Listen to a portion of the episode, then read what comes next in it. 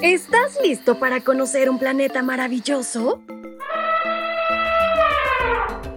A través del devocional para menores y adolescentes, aprenderemos de cosas interesantes creadas especialmente para ti y para mí. Así que no te lo pierdas y a volar la imaginación.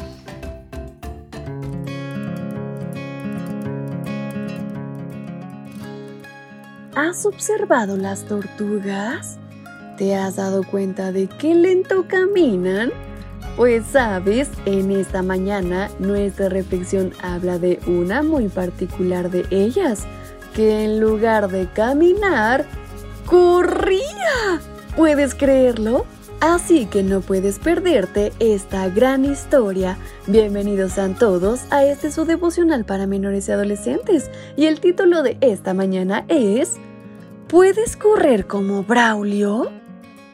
Y el versículo que nos acompaña lo podemos localizar en el libro de Hebreos capítulo 12, versículo 1.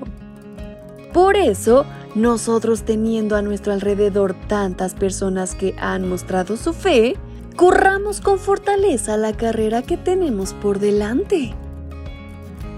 Andrea tenía una tortuga mascota a la que le gustaba correr. ¿Cómo? ¿Una tortuga que corría? ¿Alguien ha oído hablar de algo tan absurdo? ¿Sabes? Parece absurdo, pero es real. Cada vez que podía, Braulio la tortuga se escapaba de su jaula y se echaba a correr. No se limitaba a cruzar las habitaciones o incluso el pasillo. De alguna manera, salía de la casa y pasaba por debajo de la cerca del jardín. Cuando Andrea volvía a casa y descubría que Braulio había desaparecido una vez más, tenía que ir de puerta en puerta preguntando a los vecinos si podía buscar a su mascota desaparecida en sus jardines. Una vez tuvo que recorrer siete casas antes de encontrar a Braulio, la tortuga campeona del atletismo. En el libro de Hebreos, el apóstol Pablo nos habla de una carrera que corren los cristianos.